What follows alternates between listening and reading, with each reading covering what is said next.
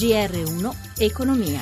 Buongiorno da Paola Bonanni. La lettera inviata dall'Italia alla Commissione europea in risposta alla richiesta di una correzione dei conti pari allo 0,2% del PIL, ovvero circa 3,4 miliardi in primo piano. Ma prima, come di consueto, il collegamento con Milano per l'andamento delle borse. Marzio Quaglino. Borse europee in ordine sparso, con Francoforte che perde lo 0,37%, Parigi meno 0,10%, Londra più 0,15%.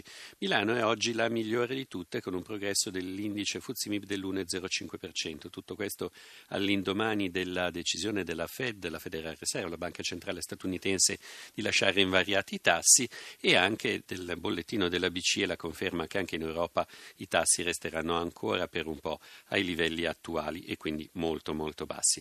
Per quello che riguarda il listino di Piazza Affari, spicca Generali più 3,88% sulle voci ancora di un interesse per una fusione con Intesa San Paolo, che cede invece lo 0,82%. Altro titolo in evidenza, Mediobanca più 2,90%.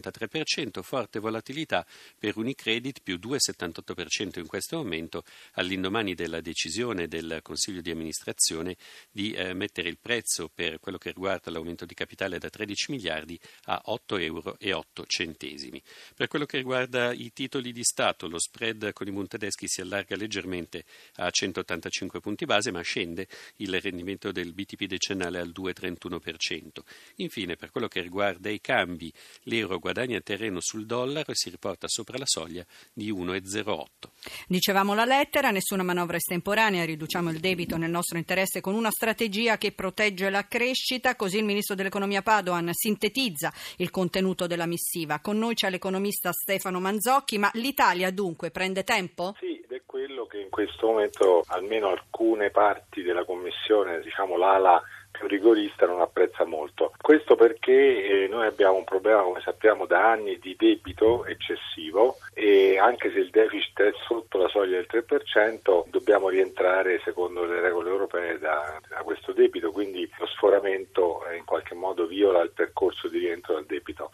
C'è da dire che nel frattempo il Fondo Monetario ha pubblicato un rapporto dove si fa vedere che il patto di stabilità è stato violato molte volte, quindi il momento è abbastanza critico anche per l'insieme dell'Unione Europea. Quindi che l'Italia debba prendere tempo, perché una manovra correttiva, come scritto nella lettera, danneggerebbe l'economia italiana, ha una sua logica. Assolutamente sì, anche perché i dati che abbiamo visto alla fine del 2016, almeno quelli che arrivano dalle prime stime, non sono esattamente esaltanti per l'Italia, mentre sono molto meglio per il resto d'Europa. È anche vero che questo però preoccupa anche la Commissione, perché naturalmente una crescita inferiore alle attese riduce anche le entrate fiscali, e quindi il problema in qualche modo dei conti pubblici si può aggravare.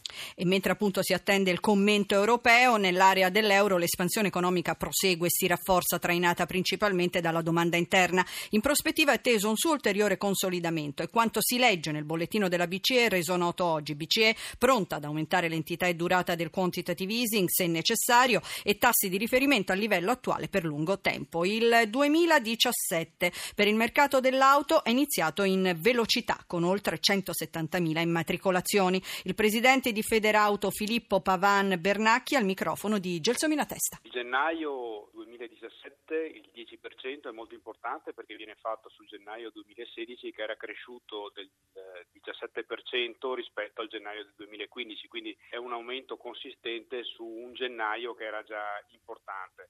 Le ragioni sono sostanzialmente due: da una parte le promozioni molto forti messe in campo dai concessionari e dalle case automobilistiche, e dall'altra continua il beneficio del superammortamento per il popolo delle partite IVA. Quali sono le prospettive del mercato dell'auto per il 2017? Sarà un anno importante, dove potremo crescere ragionevolmente di un 4%.